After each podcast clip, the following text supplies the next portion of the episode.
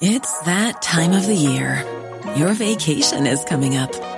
You can already hear the beach waves, feel the warm breeze, relax, and think about work. You really, really want it all to work out while you're away. Monday.com gives you and the team that peace of mind. When all work is on one platform and everyone's in sync, things just flow wherever you are. Tap the banner to go to Monday.com.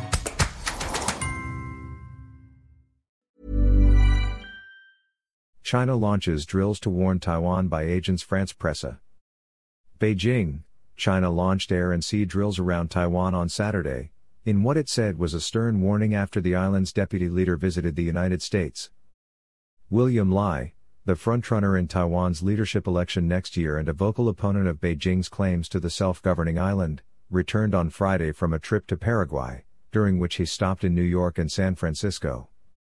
China has reacted angrily to the U.S. stops, and on Saturday reiterated that Lai was a troublemaker while vowing to take resolute measures to safeguard national sovereignty and territorial integrity. The People's Liberation Army, PLA, launched joint air and sea patrols and military exercises of the Navy and Air Force around the island of Taiwan on Saturday, military spokesman Shi Yi was quoted by state-run Xinhua news agency as saying, Taiwan said 42 warplanes had entered its air defense zone since 9 a.m., and eight Chinese vessels also cooperated in the exercises.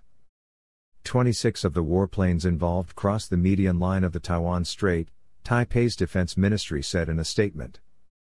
Xinhua said the drills were carried out in the waters and airspace to the north and southwest of Taiwan Island to test the PLA's ability to seize control of air and sea spaces and fight in real combat conditions. They were also intended to serve as a stern warning to the collusion of Taiwan independent separatists with foreign elements and their provocations, it added. A social media video published by the PLA on Saturday showed soldiers in fatigue sprinting through a military facility and fighter jets soaring above clouds, set to dramatic, action movie style music. Taiwan said it strongly condemned such irrational and provocative behavior and that it would dispatch appropriate forces to respond with practical actions.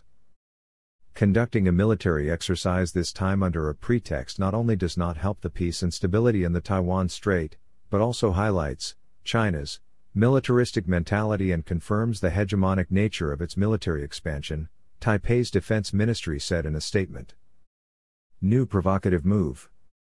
China claims Taiwan as part of its territory and has pledged to take it one day, by force if necessary.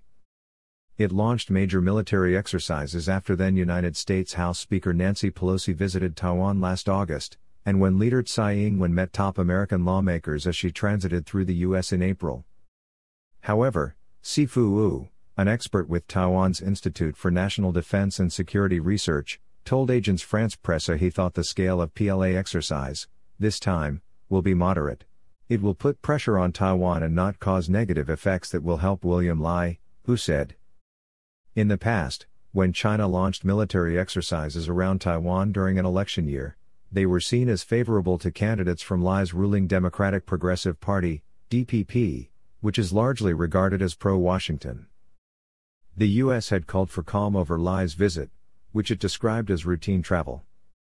Lai stopped in New York and returned via San Francisco en route to and from Paraguay, one of the dwindling number of nations that diplomatically recognizes Taipei, where he attended President Santiago Pena's inauguration. But on Saturday, an official from the Communist Party's Taiwan Work Office strongly condemned Lai's trip, calling it a new provocative move by the DPP to further collude with the United States, Xinhua reported.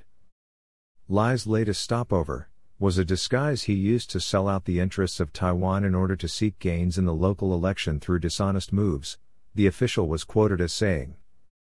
Lai's deeds have proven that he is an out and out troublemaker who will push Taiwan to the dangerous brink of war and bring deep troubles to Taiwan compatriots, the official added.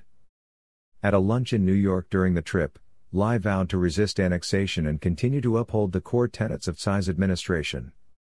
Lai has been far more outspoken about independence than Tsai, to whom Beijing is already hostile as she refuses its view that Taiwan is a part of China.